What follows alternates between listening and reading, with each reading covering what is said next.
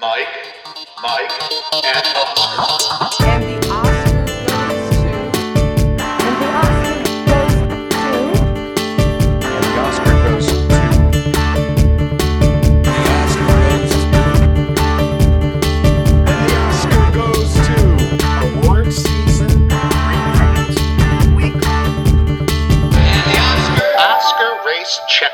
We're back. Welcome once again to another episode of Mike, Mike, and Oscar, and it's the Oscar Morning Show. Kinda. It used to be, and now it's a couple days before the Oscars morning show, but this is the final check in and check up on all things Oscars Sunday related, all the latest news and info you need to go into your Oscar watch parties with. I am your co host, Mike One. This is co host also Mike. the independent spirits are in the books. We mm-hmm. have some intriguing wins and losses for that matter.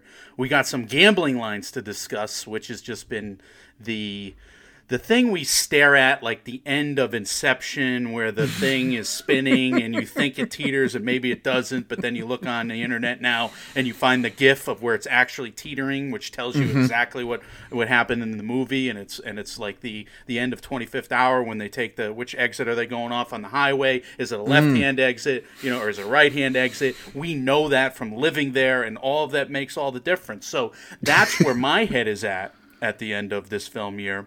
Uh, and then, of course, we're going to review the live action shorts. After my head being at this space, we're going to review the live action shorts. Those those happy bundles of joy, the live action shorts. Yes. I thought about starting this episode being like the most anticipated Mike, Mike, and Oscar of the year, the live action short review.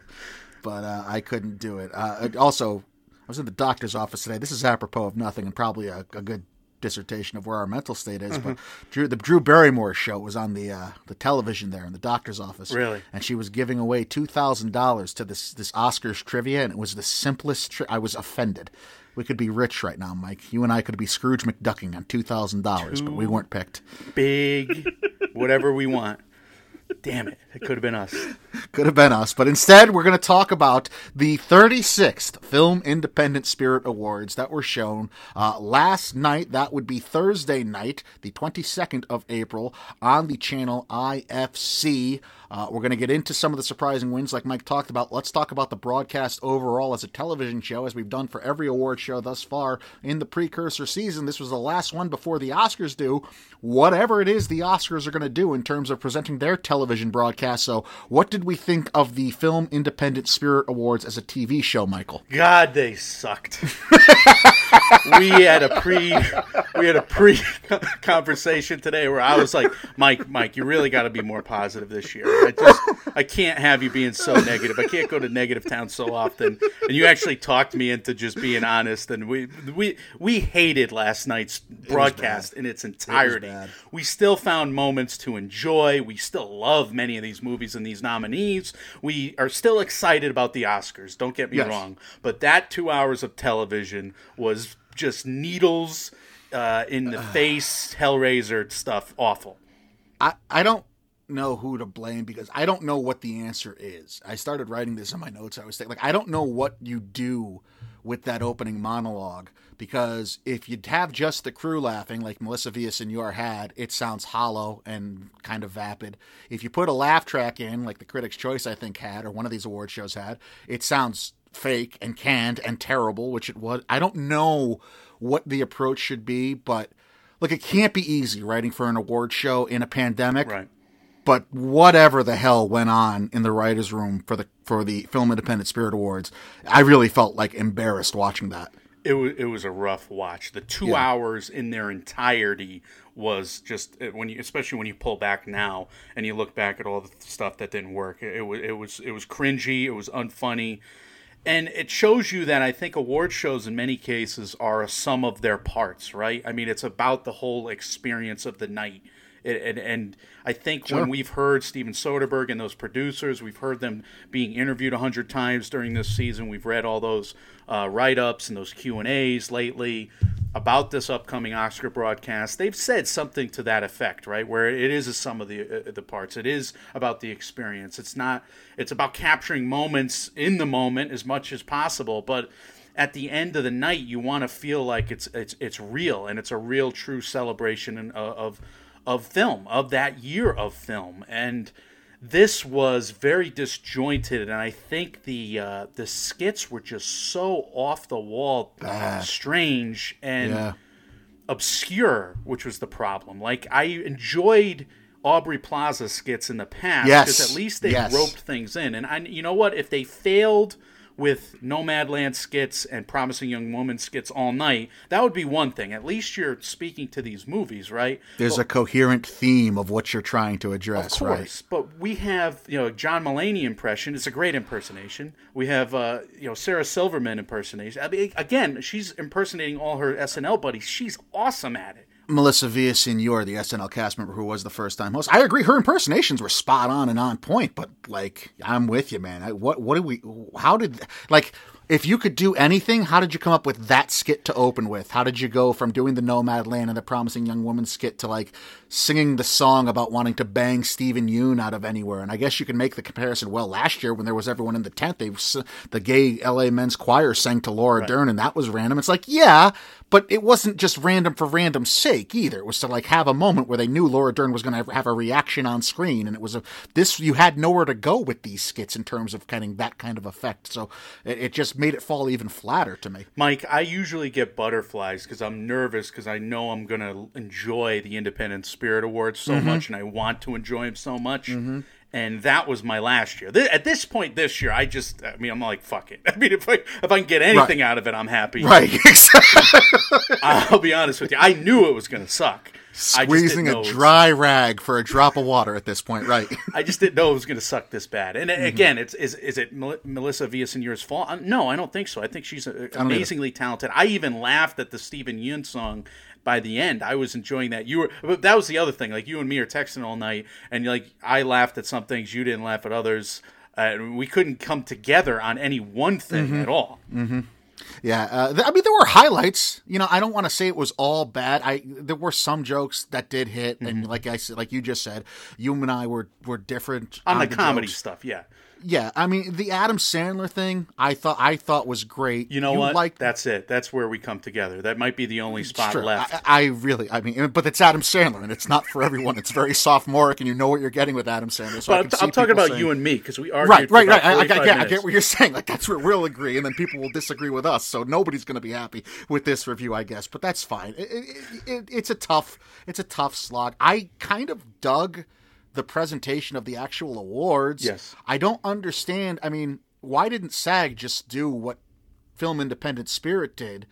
Clearly, they knew the winners beforehand. At least they taped those vignettes, but there wasn't a big announcement and a big rollout and a big press release about it. I don't know why SAG didn't just follow suit because nobody made a big deal that Film Independent was being done beforehand, or at least some people, maybe not the winners, but people knew who was going to win ahead of time. The thing with SAG is you did have a through line to that hour. Like they bookended they bookended the awards presentations with interviews of the actors talking about what they did in quarantine. That's it. That's their whole show, and it, and it had kind of a, a sum of the parts that built up, but it wasn't great regardless. But you're you're right. I think SAG probably would have done better with a two hour spread it out, maybe try a few other things kind of deal. But I you know I. I think this is this was just like a grab bag, and it, it just really didn't fit together at all. Like the Billy Irish, uh, Billy Irish. I always call it Billy Irish. Uh, I'm Billy- surprised that wasn't one of the parodies they went with. Right, the Billie Eilish impersonation might have been the worst thing I've seen all I year. listen. That was my low point of this whole award season. I'm not joking either. Like I, te- I texted you in a fury. I'm like, I'm not, I can't. I got to change the channel. I, it's a, it's such a familiar feeling to me as a pro wrestling fan because it was the exact same feeling I get when watching WWE in my mid 30s now and being like, I can't watch this. Sometimes the angles are so bad and the writing is so bad in pro wrestling. It makes me ashamed to be enjoying it at all in my lifetime. And I, I'm sorry to say that's kind of the feeling I had specifically with whatever the hell that Billie Eilish thing was last night. It's like the suplex is just going too long. They got the Grundle shot. The Grundle shot is there, and they're lingering on it. Yeah, I, I agree with right. you. So- uh, but th- but then you had uh, comedy moments like the Adam Sandler just riffing on here's the nominations for most gross beard, and he goes off and he ad libs like five names. That was that was funny again. I loved but, it. That's our last. Uh, that's our last uh, bastion of commonality. You and I is Adam Sandler. Well, that and Colman Domingo would be aging like no other man in America, right? You know what? Right there, that was funny. We were like, "How old is Colman Domingo?" Colman Domingo can play any age between like 20 and 65, and I believe it. I know. I like. We. I was almost about to bet you. I was like, "All right, let's just bet, and then let's see, let's see how old he is." And I was gonna say thirty-seven, and you were like, Yeah.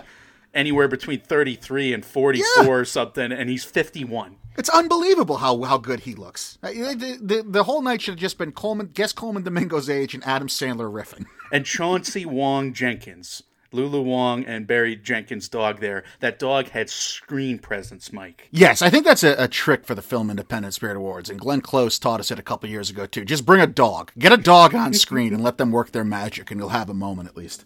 But, you know, writing jokes for Kathryn Hahn about her ambient noise, uh, not, just didn't work, man.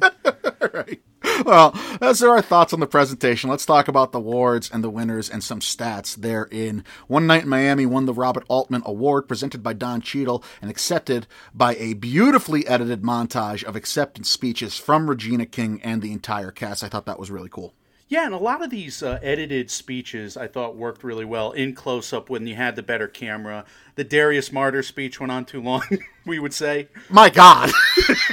I mean, it's, it's He the Film. Independent Spirit Award for first feature. I mean, good job and all, but it's not the Oscar yet, man. we love the movie. Not Yes. to say anything against the Marder brothers there, but yeah, that was a long speech. It was almost comically hilarious that you have this person in a tiny box signing, tiny box, and you have him in like this low res close up right up his Yes. Mm-hmm. nose.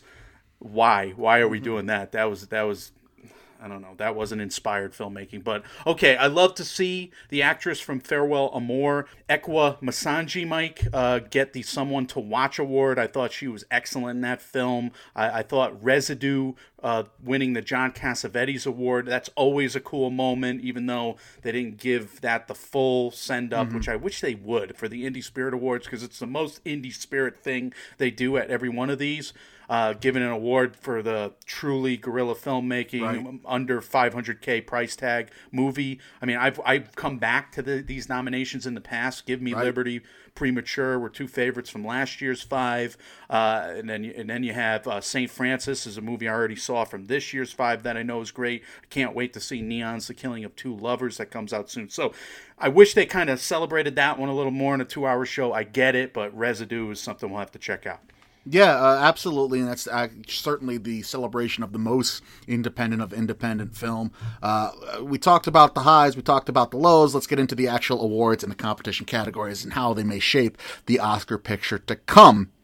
Oscar nominees ended up taking 11 spirit categories last night, and they were actually nominated in 11 spirit categories last night. Funny how that math worked out, Mike. and that's typical for the spirits i would say because it's you know the second to a last award show consensus builds you know oscar eve you know oscar eve usually uh, is when the spirits happen uh, but we did you know we did get an exception last year but first of all the norm especially in the best feature category the last 17 times mike that we had a best picture nominee in there that Best Picture nominee either won or it lost to another Best Picture nominee. So that's in 36 years. The only exception came last year, by my count, when The Farewell beat Marriage Story. So other than that, if a Best Picture nominee's in, they win or they lose to another one in the category. This year we had two uh, in the Best Feature category, uh, and we we did return back to the norm where Best Picture Picture nominee won. Michael. You couldn't give me that stat last year, so I could have put a little money on the farewell going into the. You know what those odds would have been at this point, Mike?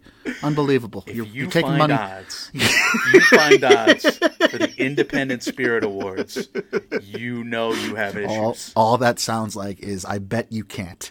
Yeah, Nomadland did have a big night for itself. It won four of its five possible awards, including editing, cinematography, director, and feature. The editing and cinematography categories did not include any other Oscar nominees. Chloe Zhao, though, did win director over fellow Oscar noms Lee Isaac Chung and Emerald Fennell. And Nomadland won best feature over First Cow, Ma Rainey's Black Bottom, Never Rarely, Sometimes Always, and the other Oscar nom in that category, Minari.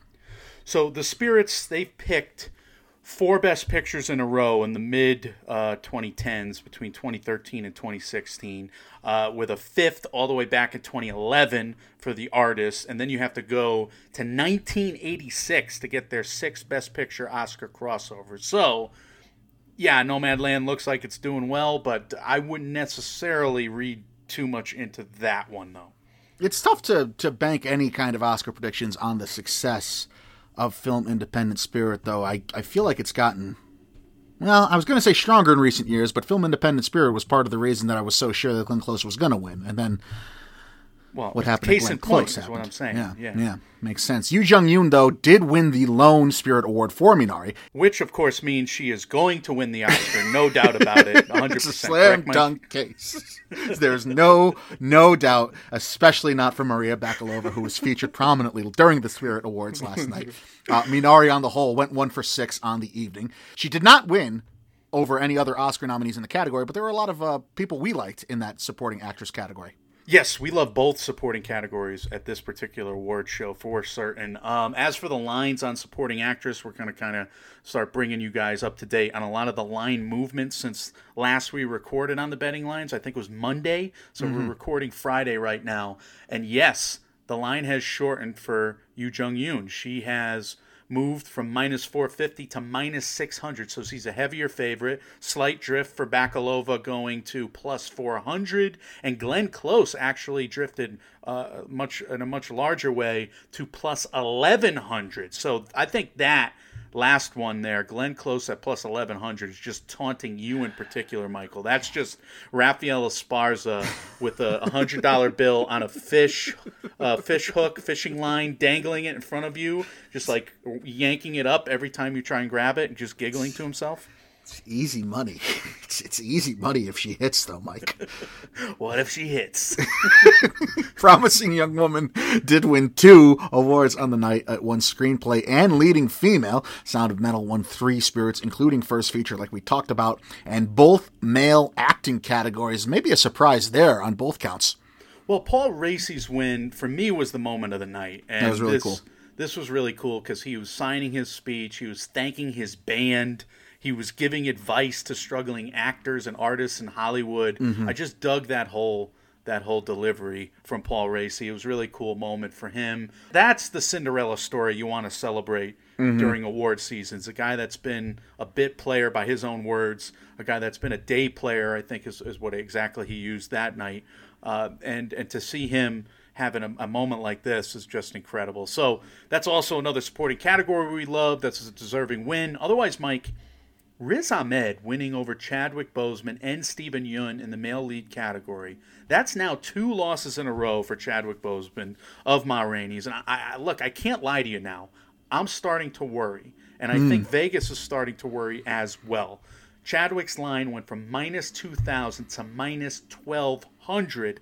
Hopkins has shortened from plus 750 to plus 550. Are you worrying yet, though, Mike?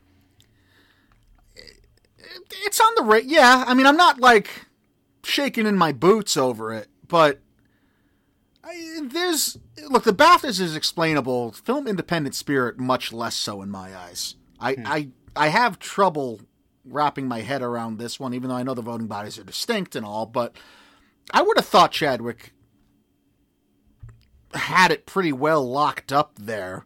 I wonder if the result would have been different if there was a live crowd.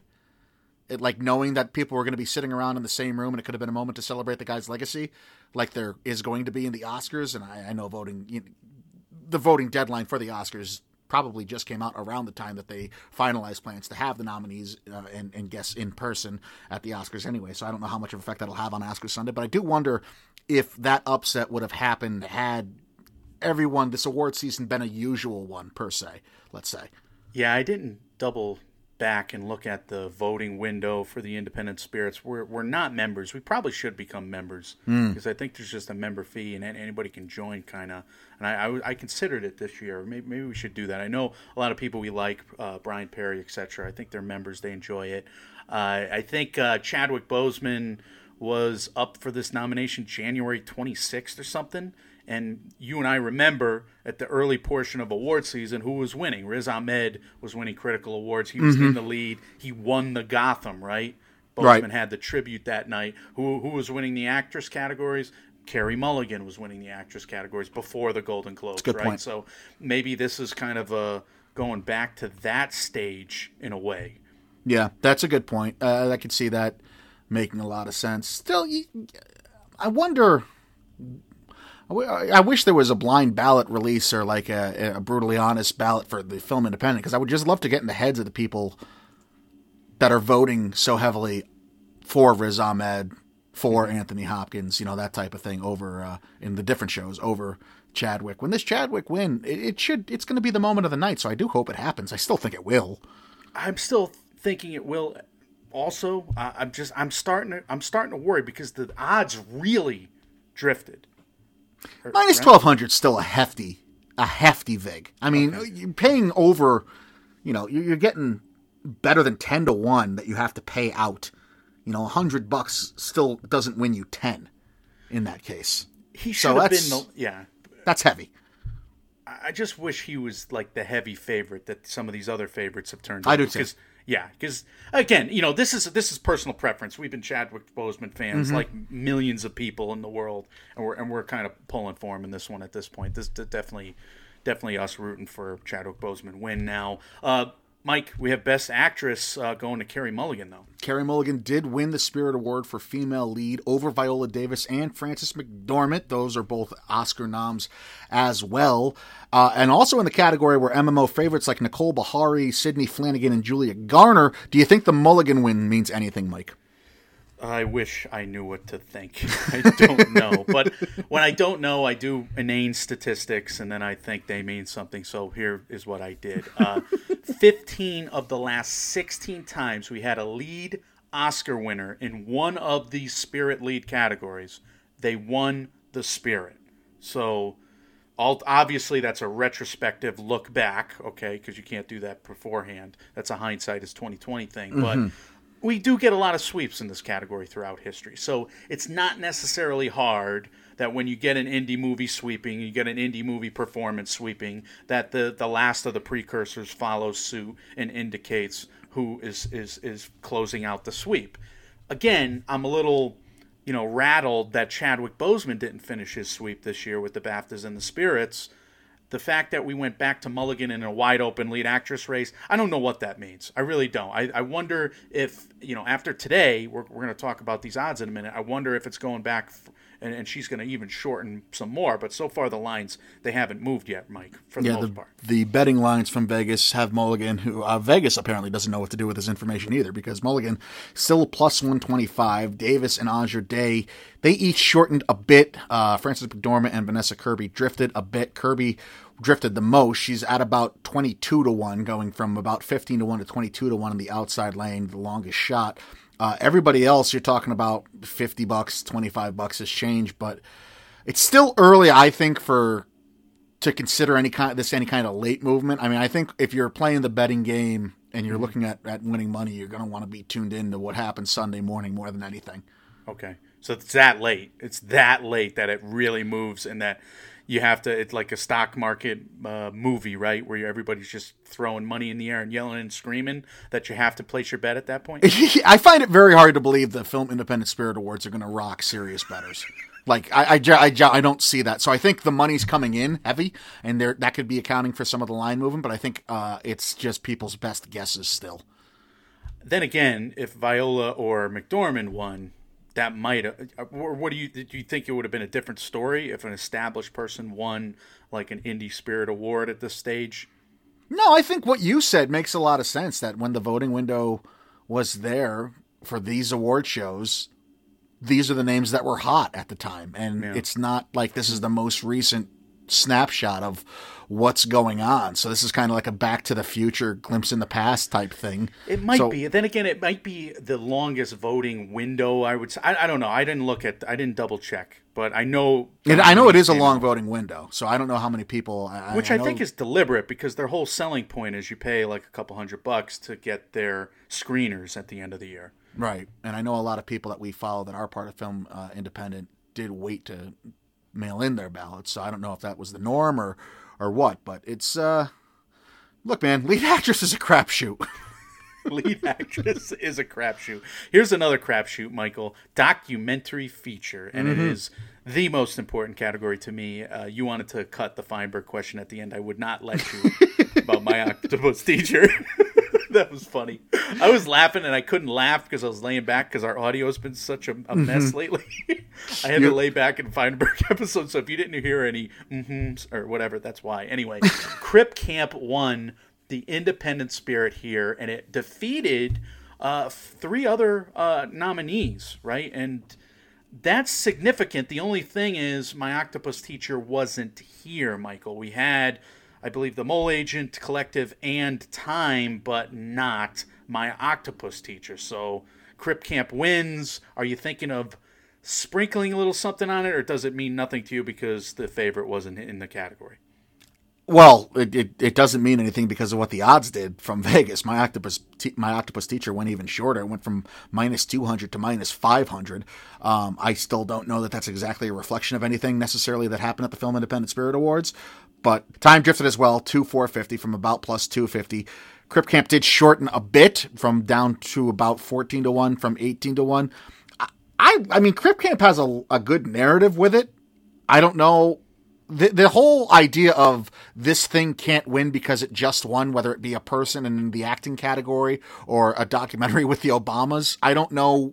Apparently, we're choosing when that applies and when it doesn't, which still makes me bitter about Leo last year from the best performance of his career. But whatever, I'm not going to keep bringing that up, even though I'm going to. So. Look, I don't know that the Obamas are. If that matters this year, then Crip Camp's out. I want to pick Crip Camp just on the basis of I thought it was the best documentary I saw this year.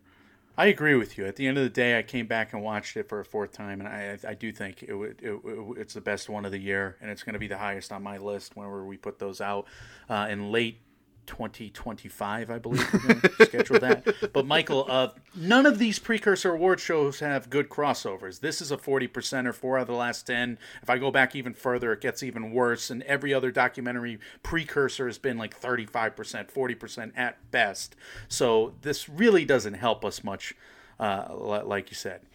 could have been our slogan for this show. I think is a joke I've made a couple of really times. doesn't Mike, Mike and help you Oscar. very much. This really doesn't help much. See ya.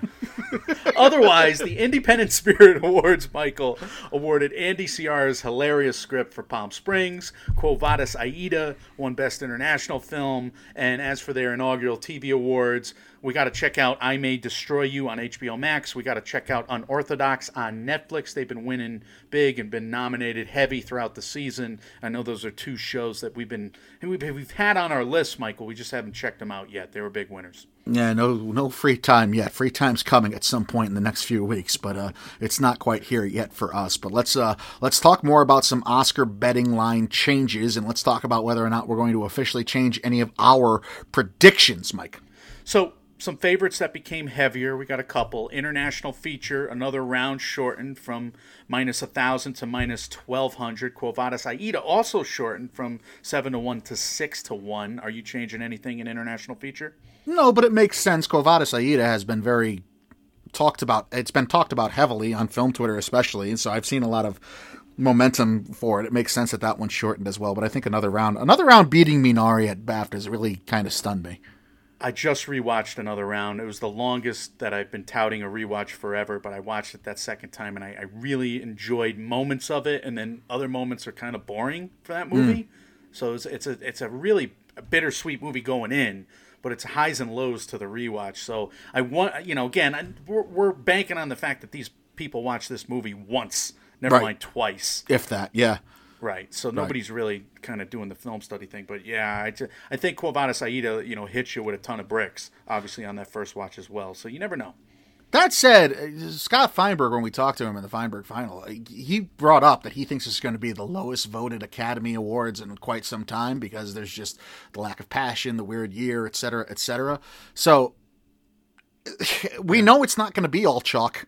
and, and, I mean, I don't know that it's going to happen in international feature. It may not happen in, in best sound either, where Sound of Metal drifted from a minus 2,000 favorite to a minus 3,000 favorite. But I don't think all the favorites are going to win. I do think Sound of Metal is going to win sound, though. Yeah, we're expecting some surprises. We're not expecting Chloe Zhao to lose Best Mm-hmm. Director at minus 2,500, uh, now minus 3,000. So she is, of course, doing what we wanted to see Chadwick Boseman do. But yeah, I mean, that's that's what that's why it's different here, Michael. We're seeing Chloe Zhao like just you can't bet anything on that category now because it's just right. I mean, you wouldn't even sprinkle. No, no, no, no. There's no value. Absolutely no value. I mean, thirty dollars to win a dollar, so I'm going to bet ninety bucks to win three. Why would you bother? So, uh, costume design, uh, just showing you the effect that Mike, Mike, and Oscar does have in the Academy Awards and Vegas Worlds at large. And Roth is now a minus 450 favorite in the category after being about minus 250, minus 240, clearly showing that Vegas listened to our episode with Jazz Tangcay from Variety. That's right, and I'm glad you're stealing all the credit from Jazz J right there. She's the one dropping the knowledge, and we're just taking the credit. Uh, all right, so those were the favorites that got heavier. Now we have some categories that have slight movements 25, 50. I didn't write all these down, but they basically stayed the same original score, original song, animated short, VFX. Do you want to change anything yet, Mike, or do you want to save it to the end? What are you, what are you thinking? I haven't come across a category that I'm really chomping at the bit for, though I am. Uh, there's some I, I haven't decided if I'm going to change. Do you have a change in mind that you're sure you're going to do? Well, if, if I'm going to reveal now, no, I'm not changing a thing. I'm uh, almost going to change one thing, but I'm I, again, I'm going to hold back. Okay, I, I'm. We'll see by the end of this how I do, but no, right now I'm not going to change anything. So you're as a true gambler, you're just waiting to that last second feeling, and if if you got a tingle, where basically. does it ti- where does it need to tingle? No, all over, man. All Just over. let me know I'm alive. You know. Okay, let's probably. Wow, that explains a lot. All right, favorites that are drifting, which means they're getting lighter. That which means the challengers are getting stronger. Yes. And of course, we want we all want to know documentary Mm-hmm. short because Michael, we have huge line movements here. This is like the most erratic category ever. Uh, so I guess that means you can make money or lose your shirt. So. A Love Song for Latasha was at minus 290. Now it's an even money favorite, literally even money. Mm-hmm. And I'm wondering if Vegas listened to our last two episodes where we talked about documentary short subject. I know I made the joke about Jazz Tangcay, and I like to think we a lot of people did listen to that because it was a great conversation. I'm much, much more serious when I say Vegas. There has to be somebody out there who listened to us because there's been no podcast in this space that has done more work on the documentary short category. and we've only talked about it like a handful of times, but it's far more than I've heard anyone else talk about it. A concerto is a conversation is by far our favorite of these, Yes. and we loved all five of these. Don't Yes, get us wrong. absolutely, absolutely. It's a five. great year for it. I agree. on YouTube, a concerto is a conversation, like 10, 13 minutes, a little bittersweet, makes you emotional, but It'll make you feel good too. A concerto is a conversation uh, shortened from plus 350 to plus 175 going against an even money favorite that is a tight race and it gets even tighter mike because the long shot in the category the hong kong china controversy laden film and it's addressing the controversy Yeah. do not split went all the way from plus 1400 to plus 300 now in that three spot. I'm wondering if there's so little money in the category mike that any influx of new money change these bettings uh, you know change these lines dramatically. Do you think that has happened? I'm willing to bet, pun intended, that's a very good point. Everything I say about watch the lines Oscar Sunday, throw it out the window when it comes to the shorts because there's just not enough information out there. And so, yes, plus 1400, 14 to 1 all the way down to 3 to 1 is huge line movement. Yep. But if it were to happen in like director or mm-hmm. picture or something where it's one of these categories that you have a billion podcasts and outlets and magazines studying this shit for 16 months in a row like we all have been mm-hmm. That makes that that's notable that's a huge deal and you should move a lot of money quickly into that probably Uh, if you have it to, to bet and play with don't you know be responsible anyway don't you responsible david don't. I wouldn't. I wouldn't overreact to that massive line movement in a short category because there's just not a lot of info out there. It is interesting, obviously, to see that happen. I wonder if it is going to translate into Oscar success, but I wouldn't bank on it the way I would if this happened, say, Sunday morning in one of the major big six categories. And I, I'll be honest with you, Mike. I do not remember if Hair Love was an enormous favorite last year or if mm-hmm. it was just a slight favorite. But I remember Hair Love was a was a favorite. So that like sometimes you get a favorite in one of these short categories, but usually, you know, this is where you see the eight to one, nine to one mm-hmm. underdog win. absolutely. So, yeah. All right. Animated feature, Mike. Animated feature has stayed relatively static. I, I guess it's notable that Soul went from about 1 to 50 or minus 5,000 down to 1 to 35 or minus 3,500. That's a lot of line movement without a lot of reaction elsewhere, which just to me suggests that there's been a lot of money on people saying, "Hey, what the hell? If this thing, other thing hits that isn't Soul, I'll at least win a few bucks." Because Wolfwalkers only went from eight to one down to seven to one, so I'm guessing there's been money spread out amongst the uh, underdogs in that category. Soul still the extremely heavy favorite, though. Yeah, minus 3,500's kind of running away, you would think. Uh, in terms of editing, now we have a more even betting line, uh, and literally here, because Sound of Metal and The Trial of the Chicago 7, they are both at minus 110, Michael. What does that mean? What, what is a race like that where they're both in the minus 110? What, what does that tell you about the race? tells me they have even odds. I mean, minus 110 is basically what the uh, standard Vegas bet is for any line. Let's say the Celtics are playing the Knicks and the Celtics suck this year, so the Knicks are two point favorites. There, there's the bone, the only bone I will ever throw to you, Kemp Powers, and Spike Lee on this show when it comes to basketball. All right, so embrace it. Eight in a well, I'm not even gonna say it. I, I So- was gonna say eight in a row, but no, we're gonna lose the next eight in a row. That's how this team goes. They just drive me nuts. But no, I'm having a blast with the Knicks this year. Kemp Powers, uh, you know, from across the way. Let's tip our hats to one another. So let's on every standard bet, if the Knicks were if the line was minus two Knicks over Celtics, whether you took the Knicks minus two or the Celtics plus two, you're betting those odds at minus one ten. So that that's the standard bet. That's the standard vig in Vegas attached to any regular bet, even money bet, let's say. So that to me suggests that Vegas, like they do in lead actress, equally has no idea who's going to win this editing category. Fascinating, fascinating to uh, to figure that out. Again, Trial of Chicago Seven won the Ace Eddie. I'm, I'm that- standing resolute on that, by the way. I'm saying no no Oscars for Chicago Seven. Screw it. really, Yeah. even though even though it's shortened there. Yeah, plus 25. I'm just I'm just going with it. I I, I don't know. I I'm probably going to be wrong, but I I didn't like the movie, and that's kind of the tiebreaker in my mind. I believe Kevin J- Jacobson made the point in the Chasing the Gold episode today, the three hour, three and a half hour pod. I believe those guys did, Mike. But uh, he said, you know, there there is a correlation between sound and editing, uh, and there used to be a category sound editing, but that's beside the point. so, Sound of Metal could take both. That would make some sense, I guess. Just reminds me of something like Ford v Ferrari, where it was a technical thing. So I'm just rolling the dice with that this year. Cinematography, Nomadland still the favorite. Went from minus 600 though to minus 450. Probably a reaction to the ASC going to Mank, which found itself shortening two plus 300 all the way down from plus 500 or five to one. Are you tempted to move cinematography at all? I was slightly tempted for a minute there, but again, uh, you know what Jazz said. But I, you know, the guild, the guild going another direction, gave me I- pause. I well, it was only one of the guilds, right? Could be there was another guild that wasn't there another uh, cinematography guild that went. It might I this don't year has know if they so call long. themselves a guild or a society or Yeah. a coven or a, yeah. There was a coven of cinematographers that decided to cast their wands in one direction. Uh, no, I can't. This category, I can't. I'm willing to go down out of fear and respect for Jazz than I am to change it. I, I don't want to disappoint her. Yeah, I gave a long rationale myself too. All right, the category that I'm most tempted to move, which is just me hedging my conversation because you made an audacious pick here, just in case you're right. Uh, I want to be a little cautious with this explanation. No, I, I genuinely think the father has not gone head to head very often because it hasn't with Nomadland, right?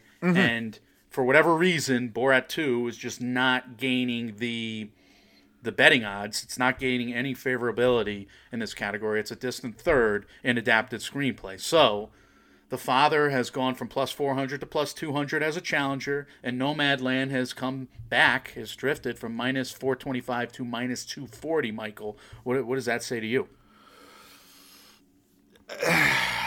Well, I mean, what it says is what it says. I'm, I don't really know that I have a hot take on it, other than the father's cut its odds in half. But four to one was a reasonable second place odds anyway. It just means that it's a tighter race, which probably means there's been more money dumped into it. But the father's had more success in that category recently amongst major precursors, so I, think that's understandable and explainable. I actually, in terms of Nomadland, if I was going to change a pick, which I still may before the end of this episode, I, I was thinking about Frances McDormand as my lead actress pick because of the point that I think Jazz made and Scott echoed, Scott Feinberg echoed, by the voting being so usually done down the ballot and down the line. Where if you're going to pick Nomadland and picture and director, why don't you just pick it in actress too? Why don't you just pick it in cinematography? I can see that happening.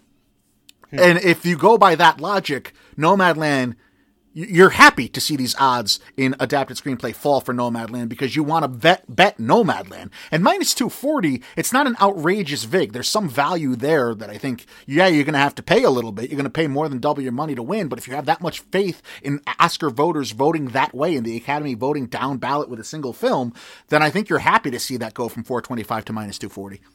I would be surprised if people have a lot of confidence there. That's it's a category that I'm not very confident in because Nomadland hasn't won since the USC scripter. Like if it Mm-hmm. took the BAFTA, you're feeling better right now.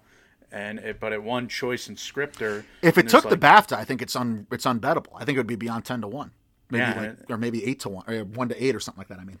right, and it's and it did it wasn't uh, at the WGA, so Right. Yeah, I mean Scott Feinberg weighed in on our show. I think he, last I checked, he picked it Nomadland in adapted screenplay. Still, I believe. Uh, then again, I'm I might be misremembering because I'm reading everybody's predictions now. I'm forgetting, which is I think the goal of every pundit that you you hope everybody forgets what you picked, except for maybe Scott Feinberg because he he usually does very well. Mike, Mike, and Oscar, please forget what we picked. please forget our predictions and just think we're authorities on this. But I guess if you make self What we don't need is evidence. if you make a lot of self-inflicting jokes about it, then you kind of sabotage Mike, yourself. Mike, and Oscar, just let us say we were right. Best Picture, Michael. Nomadland was minus 700, is now minus 550. Trial of the Chicago 7 is the beneficiary in a slight way, goes from plus 600 to plus 500. Promising Young Woman was the only other major nominee that actually drifted. It went from 18 to 1 to 20 to 1.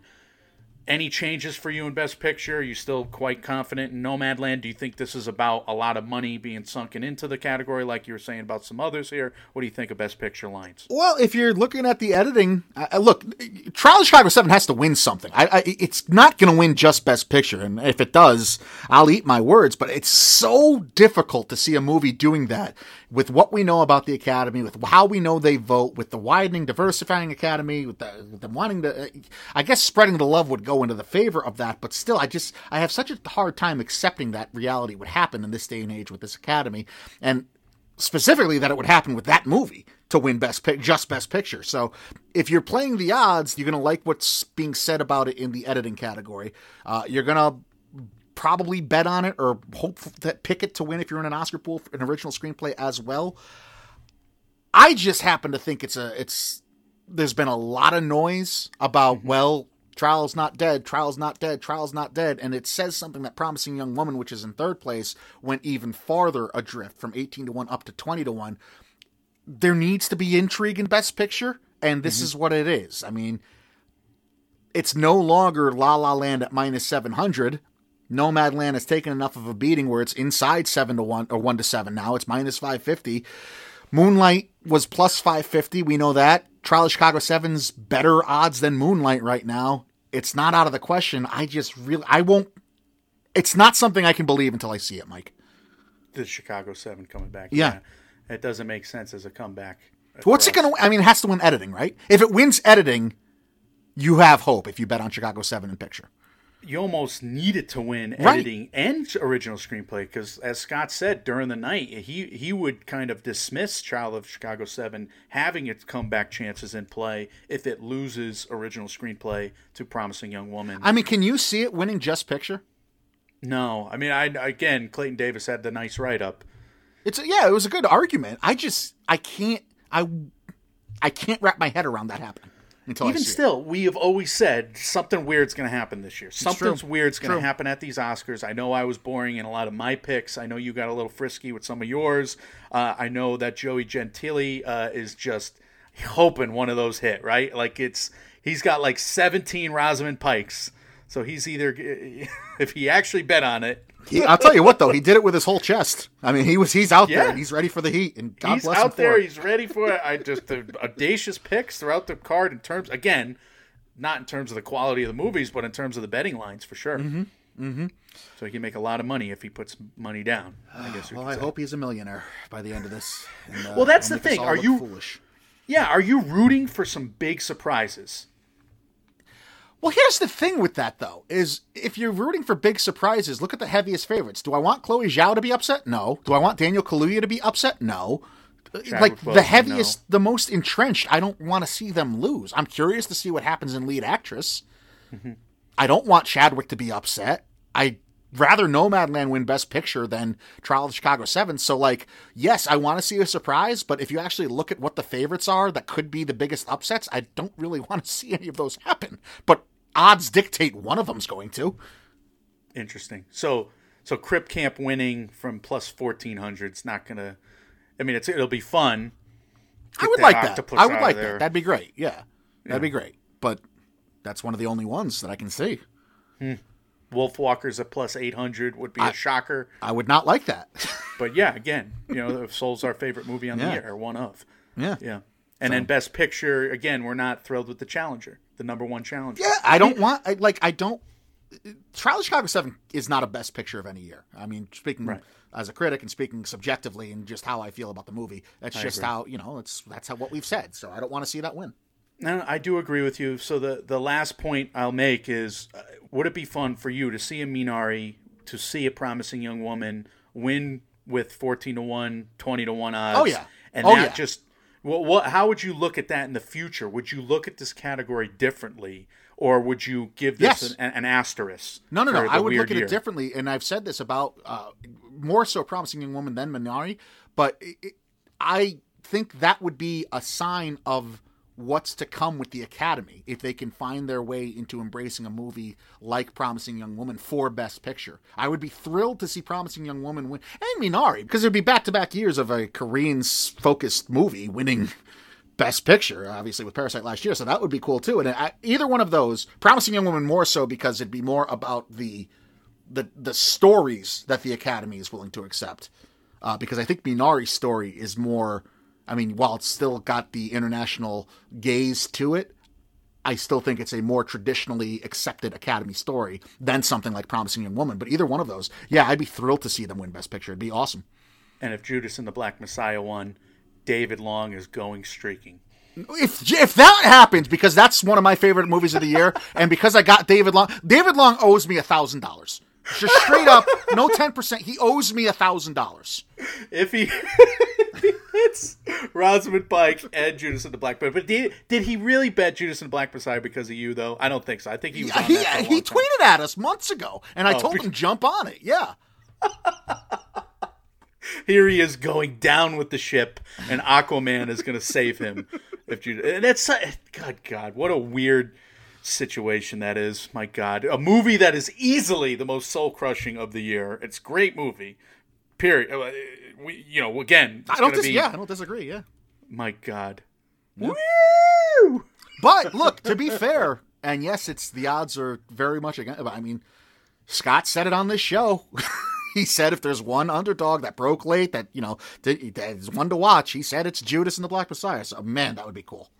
That would be wild. I just can't get over it. Like, what a weird situation that would be. But again, that would make for a hell of a Oscar recap show. We'll get there in a minute. We do want to take five minutes or so to review the live action shorts here. By five, you mean fifty?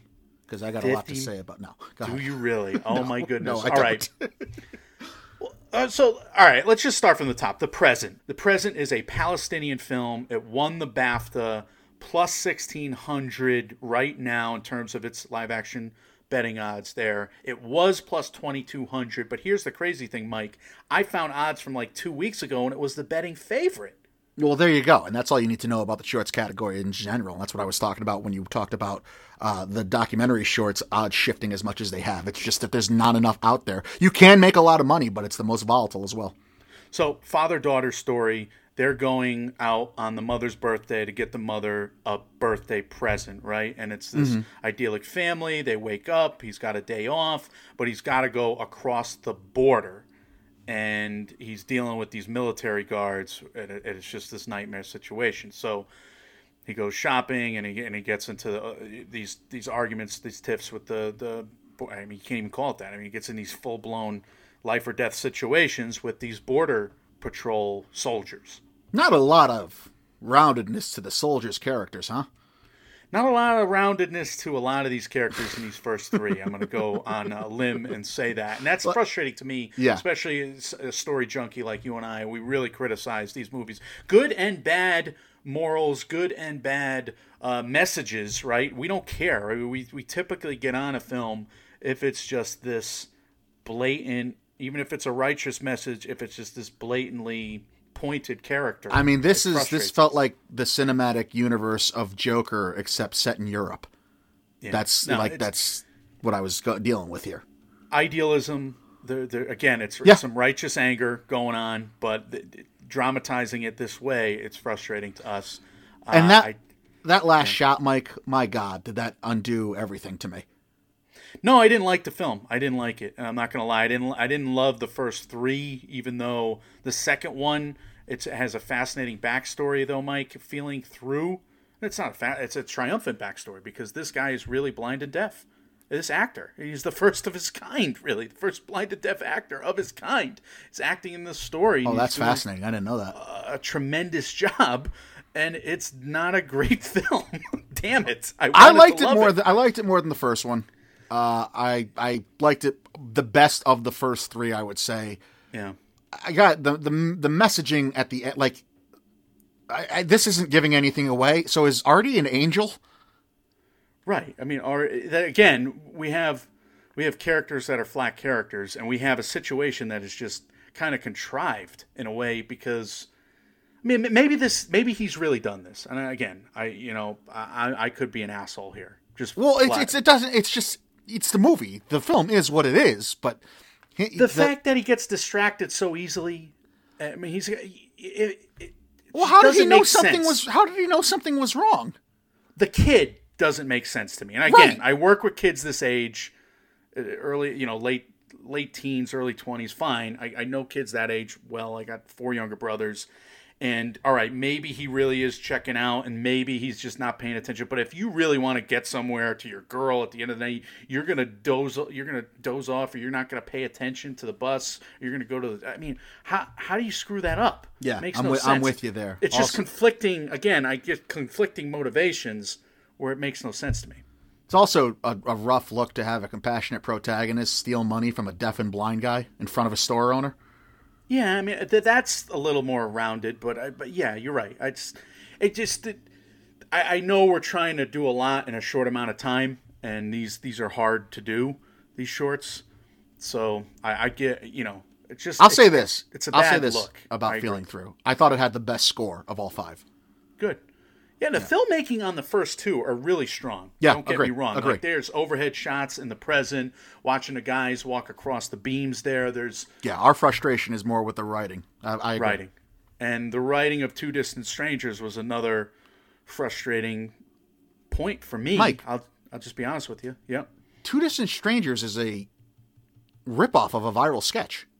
Are they involved with the viral sketch? I, I don't research. know. I tried look. I didn't do a lot of research, and I, I I'll be honest. I kind of got tired and, and gave up after I didn't find it in a few clicks. But there was a viral sketch that went, I think, in 2019 called "Groundhog's Day for a Black Man," Mm-hmm. and it's the exact same premise and almost the exact same execution. And I was bewildered to see this. So if it's not involved, then I think one needs to be made aware of the other. you know, a lot of times it's it, they have a viral sketch that go and it goes viral, and then someone gives them the money to make the film. I don't know. I didn't read up. There's like the most articles published about any one of these shorts was published about Two Distant Strangers for obvious reasons. It's in the headlines of still. Right. We just had the verdict. Good God, it's it's an important film.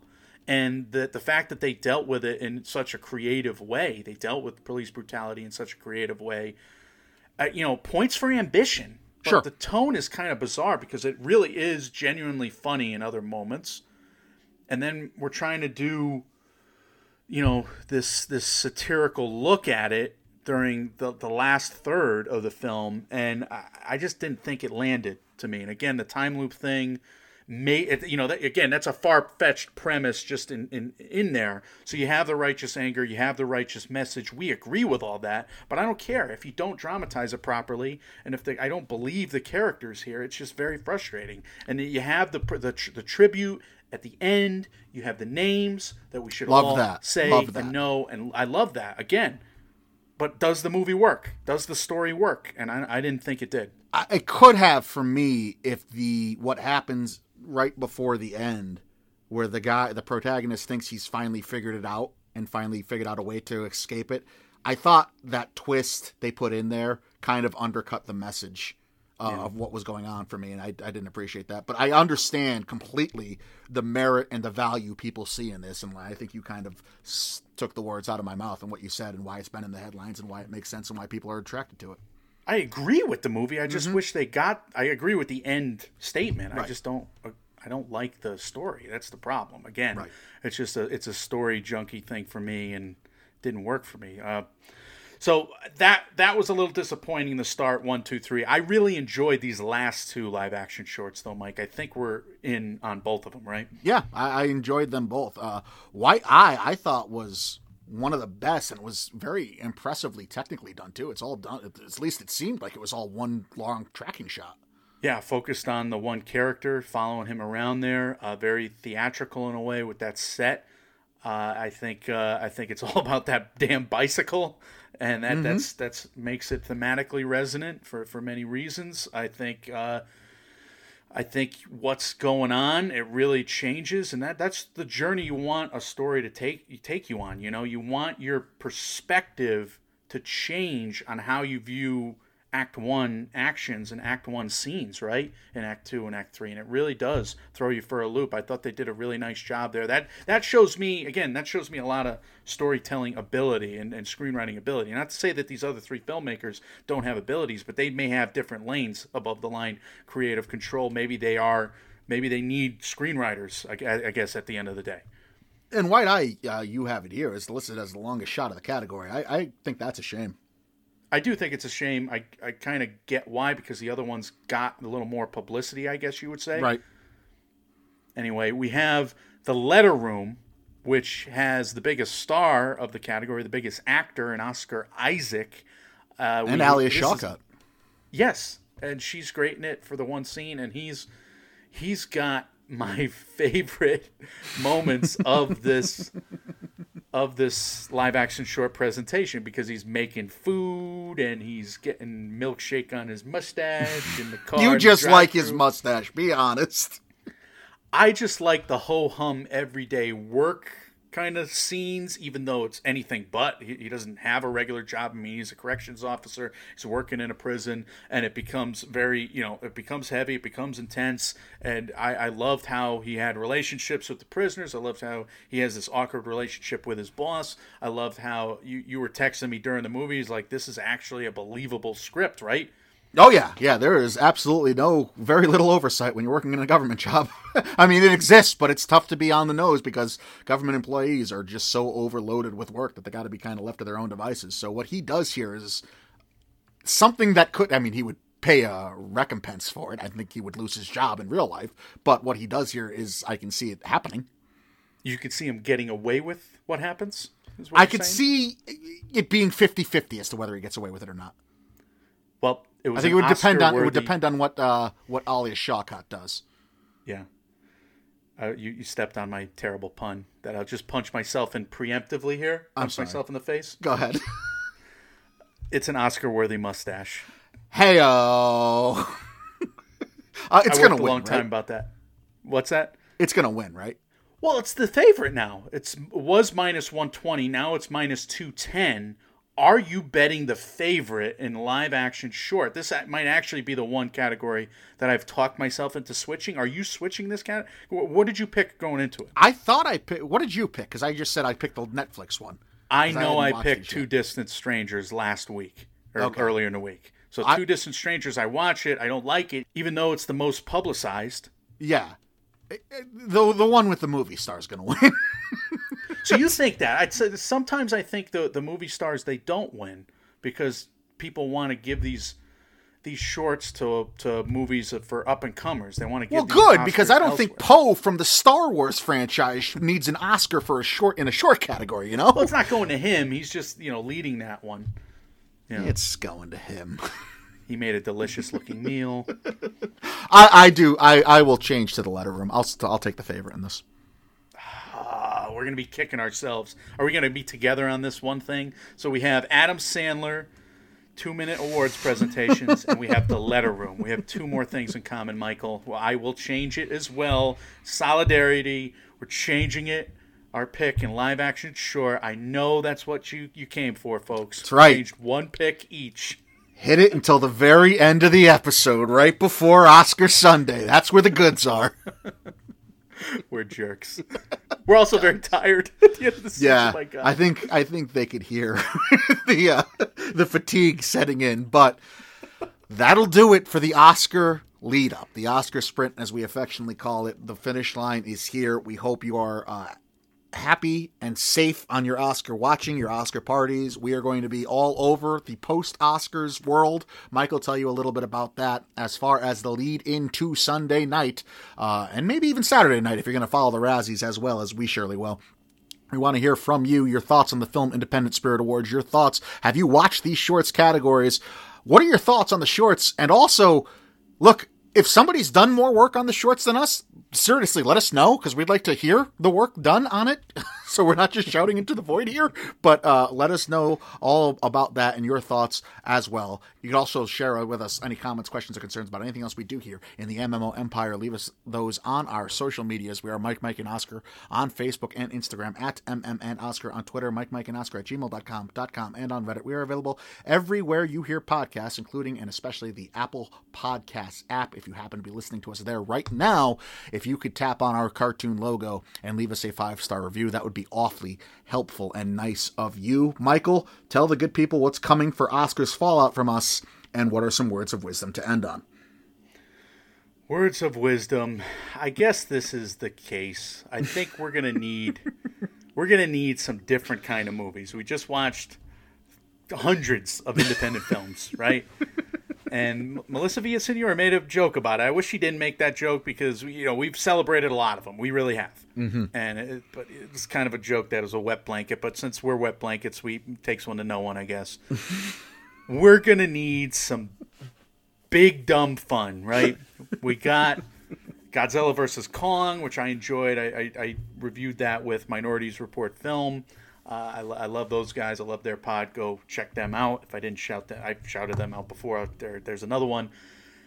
We're going to talk about Mortal Kombat. You really want to watch this one? I just watched it. I played a little hooky today and watched it, and I liked it. I thought it was solid. I enjoy. I enjoyed my watching experience. It is dumb, but it is kind of fun. The fighting isn't great, but all right. Actually, a good action movie is Nobody. Like, so if you need a good action movie to be a palate cleanser, Nobody with Better Call Saul's what's his name, Mike Bob Odenkirk, Bob Odenkirk. Better Call Saul the himself. action star we all need. I love that movie. Again, dumb fun. It's, I don't expect like a great movie that's gonna blow your mind because, but it's it's very well done. I mean, The frustration be like, if I don't see The Rock punch something in the face soon. that's the thing. We're gonna announce our Fast and Furious. I want to go with Two Mike, Two Furious. Is that wise? Can we just do it? Can you just listen to me on one coining of a? I don't know. I did some, sure, what do you- this is sure. I'm a beaten man. Two Mike, Two Furious. I got something. I don't even know if I want it. I don't. I don't even know you don't want it anymore. two Mike, Two Furious. I thought it was funny, but all right. I think uh, I think it's funnier that you're just so ambivalent. I, I look, man. Um, it's been a year. Well, what do we got going on? We got a Fast and Furious series, probably mini series, medium series, schmedium series. If you it's think coming. I'm not going to milk those movies for every fucking minute they're worth. The good news about that series, in all seriousness, we had a guest. We didn't announce who it was yet. We had to reschedule him. Uh, we are hoping to talk to him about the Fast and Furious franchise at some point. So that is something to look forward to in the future. As that date gets clearer, as long as life doesn't get in the way, we'll be able to announce who that is. So that'll hopefully keep you on the edge of your seat for a little bit. Yeah, that's really cool, and they've been covering that movie a lot lately, so that's that's also cool. Uh, we we have our Oscar night reaction show, and then we have our Fallout show. So that's what's coming next from us. Those are our two two of our bigger shows of the year. We right now we have a guest for the Fallout show, familiar name that uh, we've done a lot with. We're going to go on his show as well, which will give you a lot of MMO content on two feeds this coming week. So you know, stay tuned. We'll put it all over our social media. After that, we're gonna take some time off. It'll be like a five or six days, seven days, months off. we're gonna come back with our usual year in preview type stuff, even though it'll be like a summer in preview type thing. Half I a year in gonna- preview, yeah.